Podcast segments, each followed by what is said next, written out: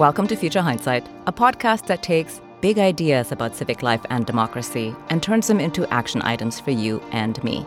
I'm Mila Atmos.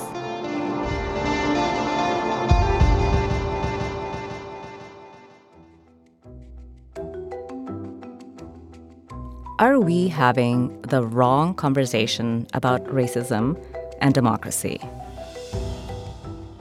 We are hearing the unrelenting calls to save democracy once more, and we're told it's even more urgent in 2024 than in 2020.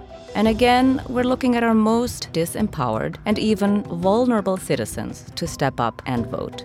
When we talk about black voters, who many consider exemplary democratic citizens, we expect them to, say, elect Joe Biden so that we're spared another Trump presidency. But do we have unrealistic expectations about black politics saving American democracy? We're also wringing our hands now about Democrats being divided over the war in Gaza, and will Arab and or Muslim Americans vote for Biden, and so on. But what is the responsibility of white Americans to save democracy?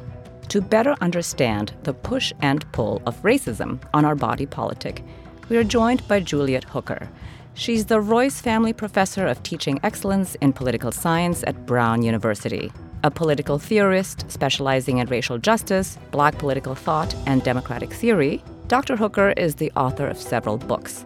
Her most recent one is Black Grief, White Grievance The Politics of Loss. Welcome, Juliet. Thank you for joining us. Thanks for having me. We talk a lot about winning elections and gaining power to pass laws and get stuff done, but the other side of winning is losing. And we've had conversations about that too on the podcast, most notably that just because you lose an election doesn't mean it was meaningless. Sometimes the path to power is through repeated losses that narrow over time until you finally win, like in Georgia. But losses are not equal across the board here in the US. Although loss is a part of democracy, there needs to be an evening out of loss. How does race shape expectations about whose losses matter in America?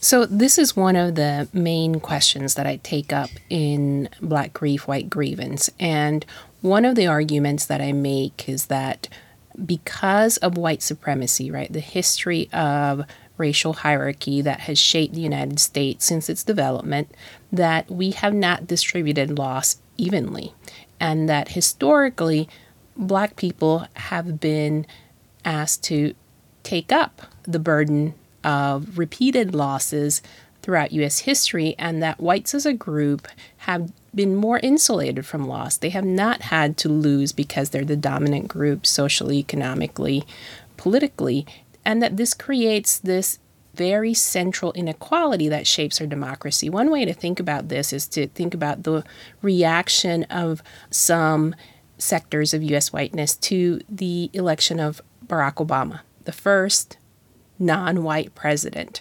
And, you know, in a multiracial democracy, having a president who is not white should not be a big deal.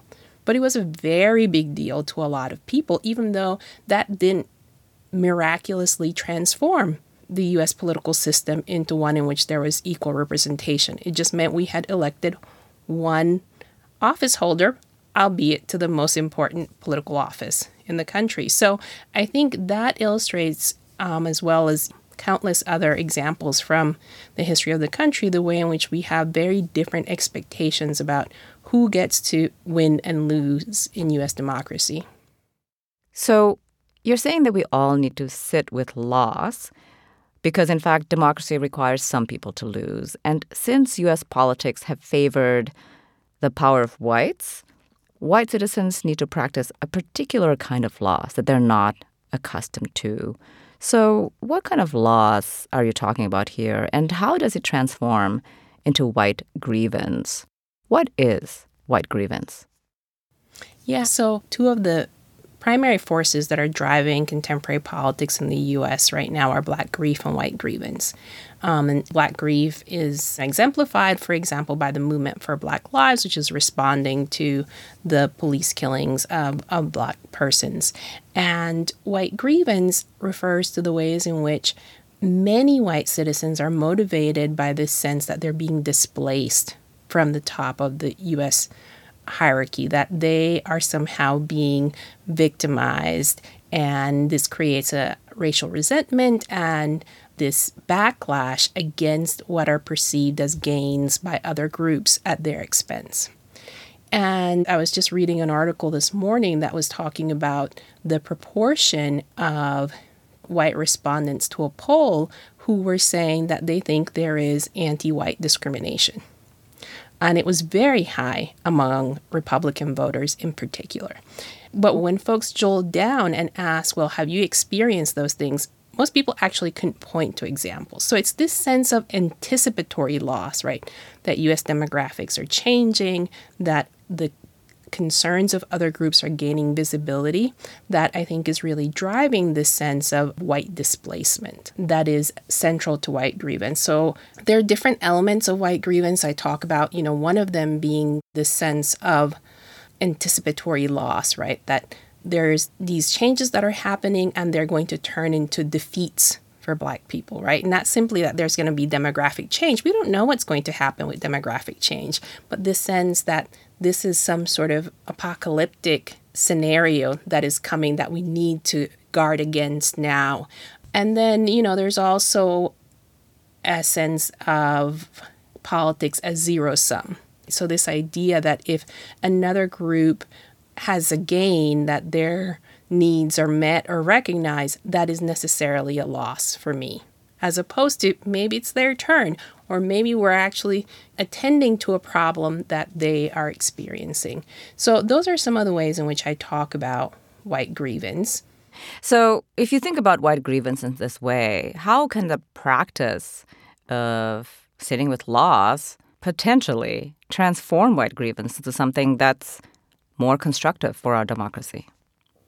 This is a great question. And I think part of what I'm trying to suggest is that if we alter the zero sum way of thinking about politics, if we can learn to say, in democracy, we are not supposed to win all the time you know, we think about democracy in terms of empowerment, right? You go out there, you organize, you get your policy adopted, you get your candidate to win. But as you were mentioning in the in the intro, sometimes you lose, right? You don't always win. That is as much a part of democracy as winning.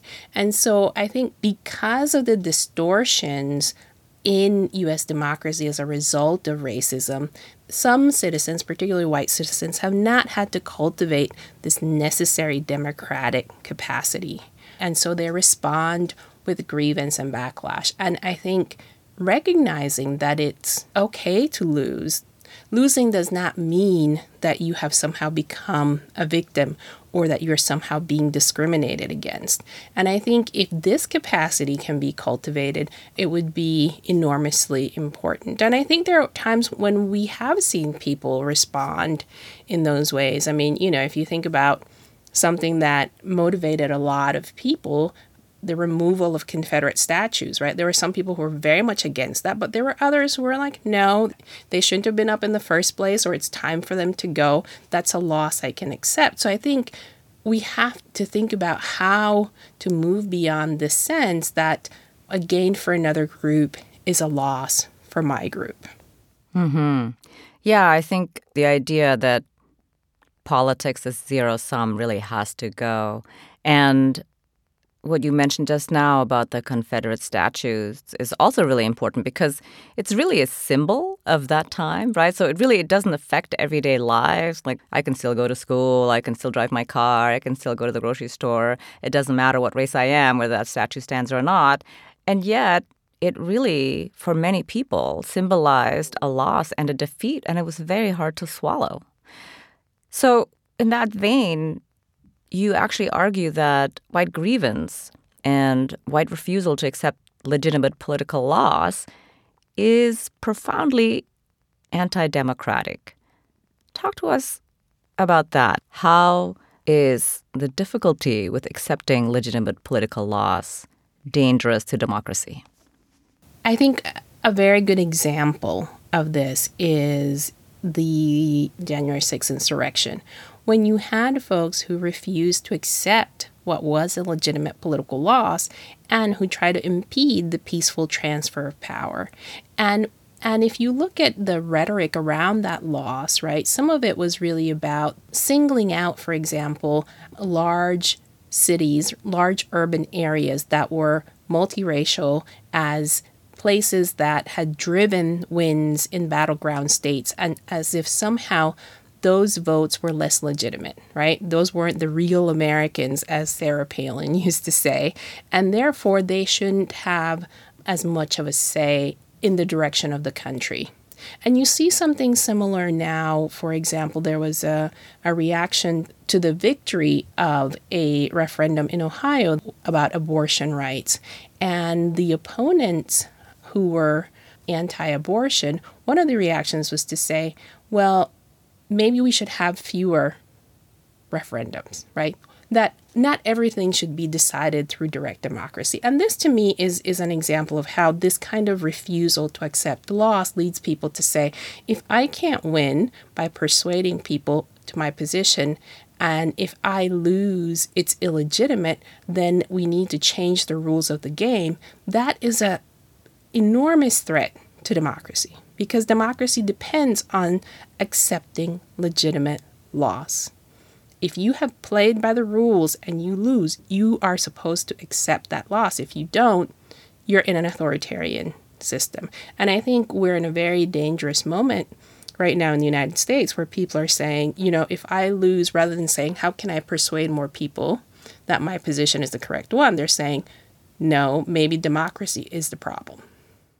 Right. Yes. We had Steve Levitsky on, and we mm-hmm. talked exactly about this how the anti majoritarian institutions actually make this possible to say, well, you know, the answer to a faulty democracy is not more democracy, but less democracy because it's not working out for us. And like you said, then the results are deemed illegitimate.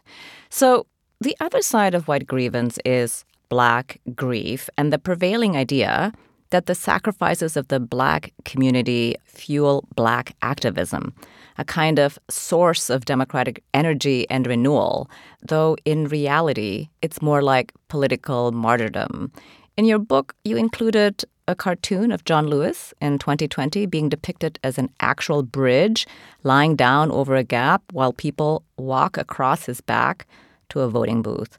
So it's clear in the popular imagination that the burden to make a multiracial democracy a reality falls squarely on the shoulders of one group. When you're thinking about democracy in the US, what is the democratic debt that you think is owed? And in your mind, what does it mean for that debt to be paid? One of the things that I'm really want to get across in the book is that we have too often assume that black activism on behalf of racial justice, on behalf of racial equality, is going to save U.S. democracy. And even when we honor that activism, we don't pay attention to the cost of that labor. And in a way, what we do is assume that this is the purview of black people or people who are affected by racism, as opposed to saying this is an obligation for all of us. And this is an issue that we all need to take up because we're all citizens of the same political community. And there's also other problems with this. I mean, one of the things that I talk about in the book is what are the costs of having to become an activist, right? How do you reckon with that democratic debt? But there's also the way in which even black activism is constrained. On the one hand, we expect the activism to take place, but then we're like, you have to do it in this way that doesn't threaten anyone. And so there's all of these constraints on even how you can carry out this activism. And at the same time, we also don't necessarily accept the leadership of Black people, right? So, another example that I point to in the book is that Vogue cover in which they had Stacey Abrams before the 2020 election. They're like, can Stacey Abrams save U.S. democracy, right? You know, Stacey Abrams lost office, and I hope she's living a fantastic life, but all her effort wasn't rewarded by, say, accepting her leadership. And I think this is emblematic of the way in which we take often black activism for granted and we don't necessarily embrace the political ideas or the leadership of black people. Mm-hmm, mm-hmm. Even as we want them to do this nuts and bolts work of making U.S. democracy better. Yeah. Well, here's a question that I ask myself all the time What's it going to take for more people, and by that I mean primarily white citizens, to do the nuts and bolts work because we need everybody to do this together and not just one party. We know, of course, we just discussed that for white supremacists, democracy is not worth having if we actually have to have equality, right? Mm-hmm. They know, they know that there is a cost and they, they're not interested in bearing that cost. And even as far back as the civil rights movement, Dr. King argued that white America had deluded itself into believing that change could be accomplished painlessly at little to no cost at, quote, bargain rates, so to speak. What will it take for the larger populace to take action in your mind? I know this is a big question.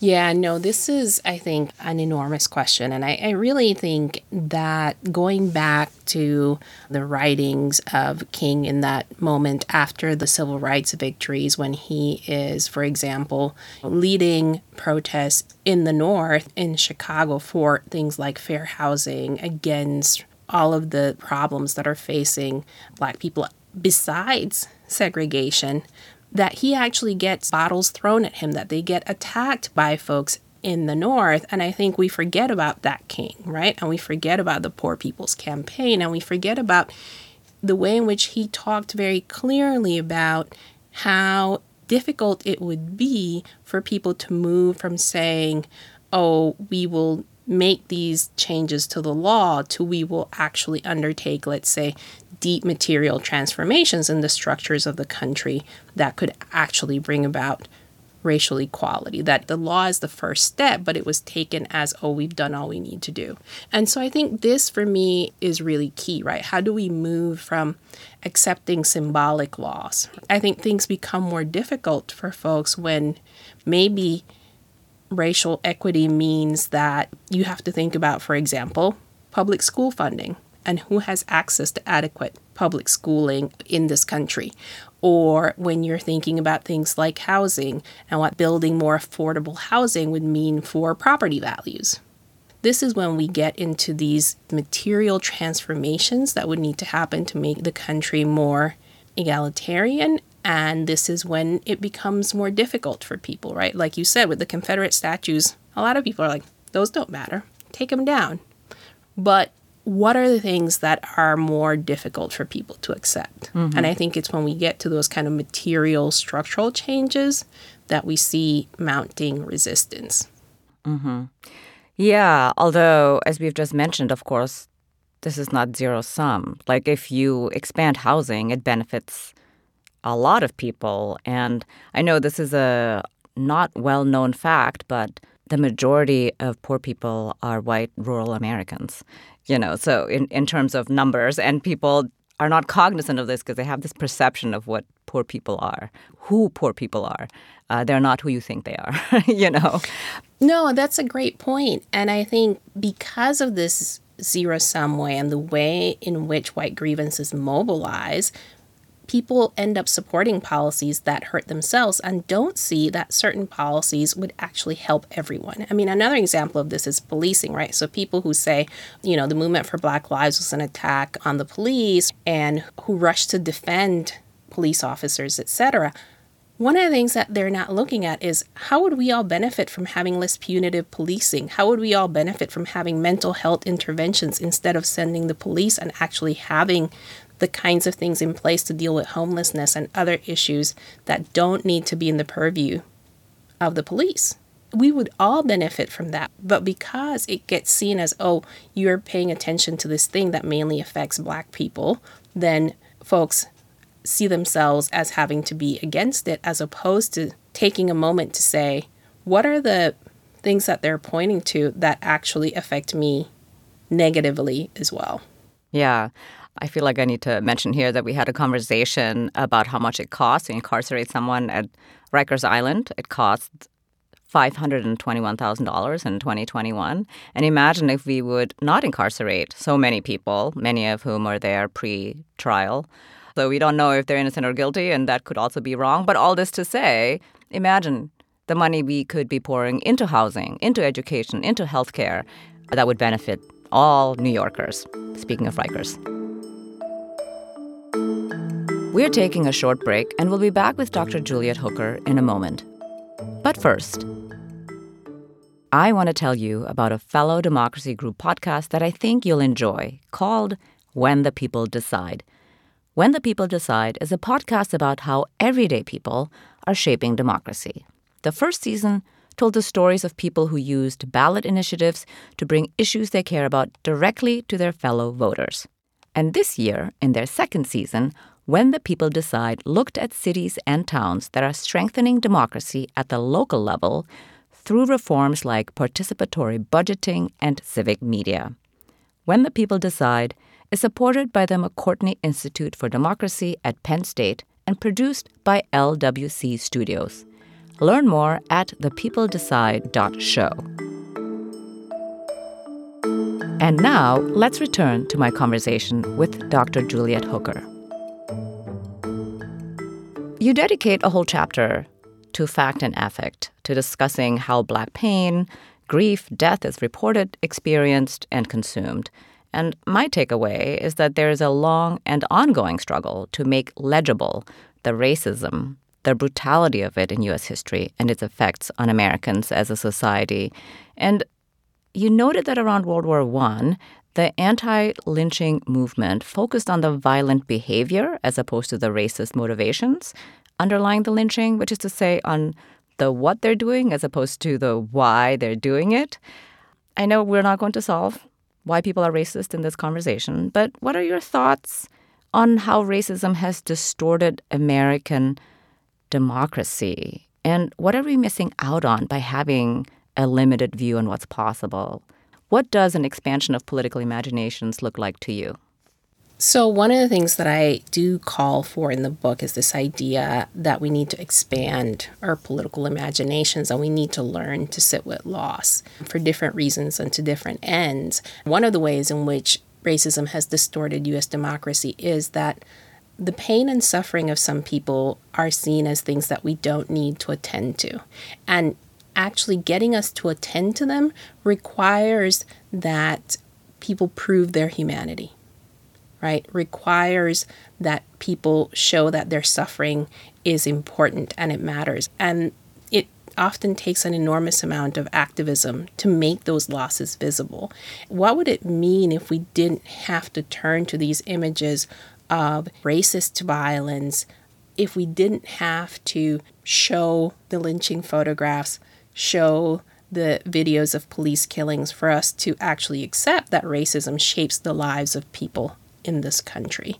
And I think one of the things about expanding our imaginations is thinking more expansively about what US democracy would mean. You know, one of the things that I find really frustrating about how people talk about Trumpism, for example, is this sense that all we need to do is get back to normal and get back to having everyone follow the rules. But in fact, US democracy wasn't working for a lot of people before that.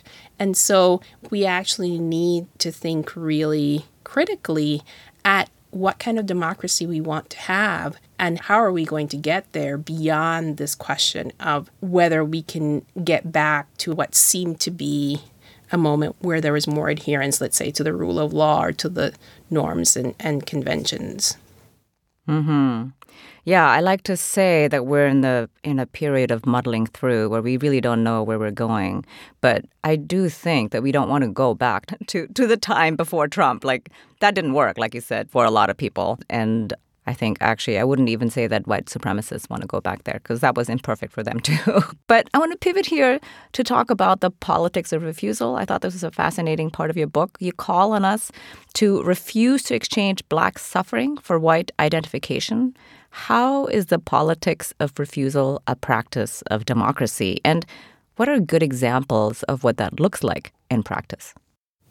Yeah, this is a really good question. So the book ended up being about various kinds of refusal. And one of the ways in which that became central was thinking about how black activists and intellectuals, even as they're doing this heroic activism, refuse some of these scripts of martyrdom and sacrifice. And we see this in really interesting ways in actually some of the work of people who were themselves doing what I call grieving activism. Um, there were these series of happy birthday videos that were done to honor victims of police violence on their birthday. And, and there's one that was done for Philando Castile with his family and what would have been his birthday. And one of the family members talks about how people continually ask them, What are you going to do? What are you going to do next? And they say, We're going to grieve. Right. And so, one of the, the ways in which these kinds of refusals are enacted is in saying, I'm not going to play this role that has been assigned to me, and I'm not going to play it in the way that you expect.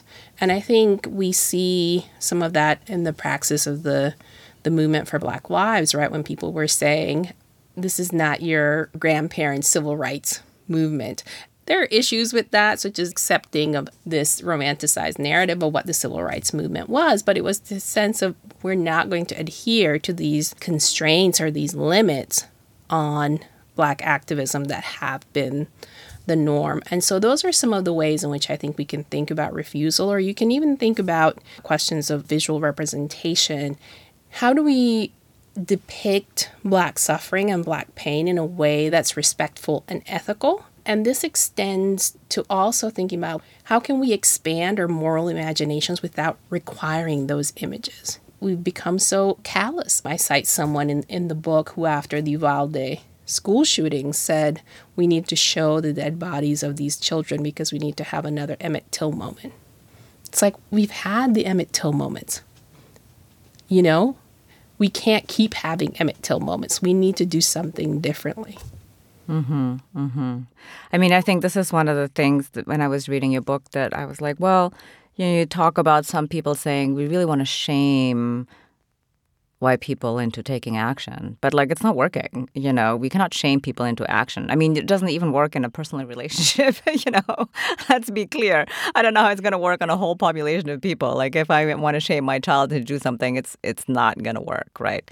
But what what can we do? So we're always trying to strengthen our civic action toolkit, as we call it here at Future Hindsight. So, what are two things an everyday person can do to dissolve the push and pull little by little between black grief and white grievance? One thing that I think folks can do is do the nuts and bolts work of democracy, right? Go volunteer to be a poll worker, go volunteer to be an election observer support initiatives to make voting easier, to make voting a holiday, to make same day registration. Like this work that is deeply unsexy, right? But that is absolutely key, as we saw in 2020, to actually having a functioning democracy. That's something that we all can do. Get involved in actually the work of making our elections run more efficiently and not that electoral politics is everything. I don't think that, but I think that's one thing that we can all do.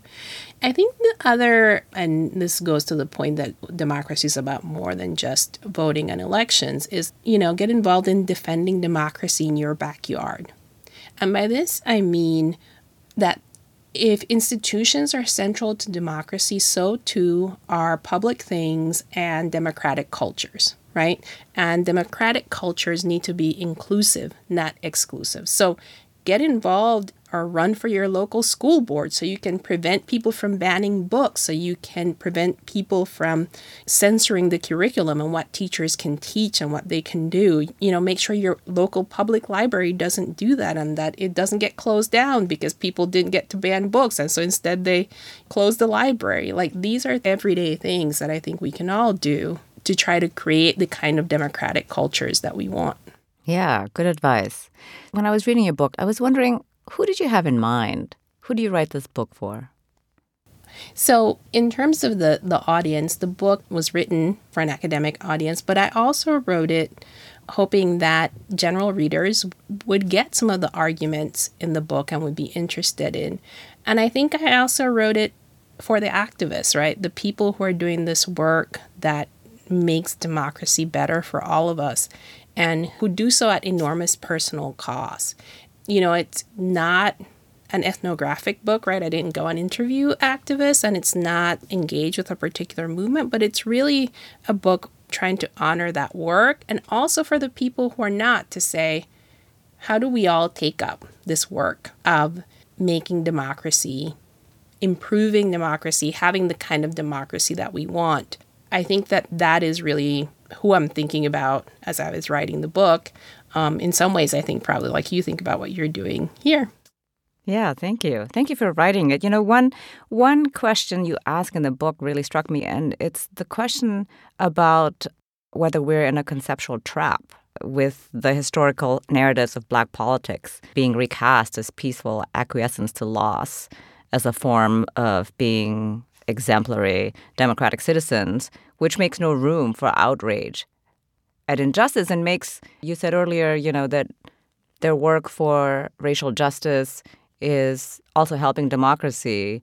But I think in the popular imagination, what black activists are doing is work for democracy as opposed to justice. And I thought, hmm, this is like a really big question. And I don't know what the answer is, but I thought I'm really going to have to sit with this and think about it some more because if this is a conceptual trap, how do we get out? Yeah. So I think part of what we need to think about is how do we think about what racial justice looks like, what we want, what kind of communities do we want, what kind of relations of solidarity between people do we want, and how do we get there? And the answers, and part of why I say it's a conceptual trap, is because when you think about the aims of black politics as if they are the same as perfecting US democracy, then you limit what black activists can imagine what they can do. You know, you get into all of these questions of the impact of this romanticized narrative of the civil rights movement and of this idea that, you know, you can only engage, let's say, in civil disobedience because this is the way to make change within democracy. One good example of this actually is thinking about the way in which liberal democracy prizes dialogue and conversation. And so the idea is that you should always be trying to meet people where they are. But if you're confronting somebody who's a fascist or who is a dyed in the wool white supremacist, appeasement, right, trying to accommodate their goals is not actually going to work and is, in fact, morally problematic. You know, when we think about what's good for democracy, what's good for democracy isn't always good for confronting racism.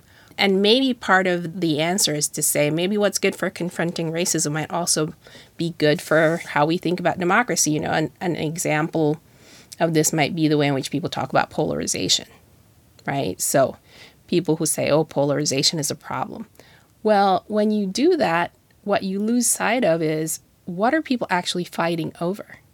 If the answer is, oh, there has to be more compromise and we have to meet in the middle, well, does that mean that we're going to compromise the goal of, you know, I don't know, racial justice, confronting sexism, whatever the issue is, to have consensus? Mm-hmm, mm-hmm. Right? So, consensus isn't always a good thing. Right. So, social transformation actually requires polarization because it requires people saying, no, I'm not going to go with the status quo and I'm not going to stand with these practices that I now see to have been wrong. Mm-hmm. Mm-hmm. Yeah, it's a little bit like focusing on the brutality of lynching as opposed to the why they're lynching people, right? Like focusing on the polarization as opposed to what are we really fighting for. Exactly. So, as we're closing out our conversation today, looking into the future, what makes you hopeful? I think this is a difficult moment in which to be hopeful. There's so many terrible things happening, wars, so many people dying that it's it's very hard to think about what might make you hopeful in this moment. So I guess what I would say is without being Pollyanna-ish, that one of the things that gives me hope is young people and young people and their activism.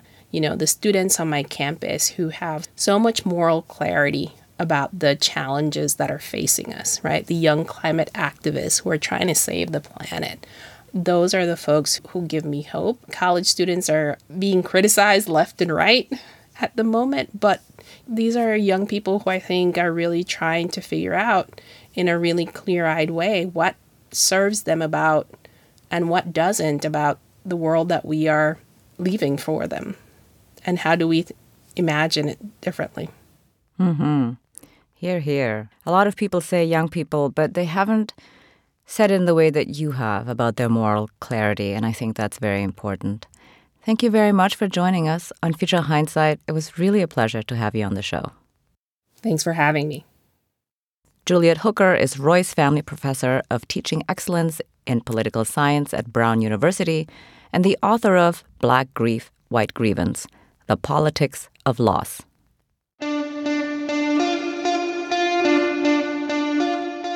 Next week on Future Hindsight, we're joined by Rich Harwood, the president and founder of the Harwood Institute, which just launched a new nationwide civic campaign called Enough Time to Build. It's a call for community leaders and active citizens to reclaim the public square from the most divisive voices and unleash our capacity as builders and doers. That's next time on Future Hindsight. Did you know we have a YouTube channel? Seriously, we do. And actually, quite a lot of people listen to the show there. If that's you, hello. If not, you'll find punchy episode clips, full interviews, and more. Subscribe at youtube.com slash futurehindsight. This episode was produced by Zack Travis and me. Until next time, stay engaged.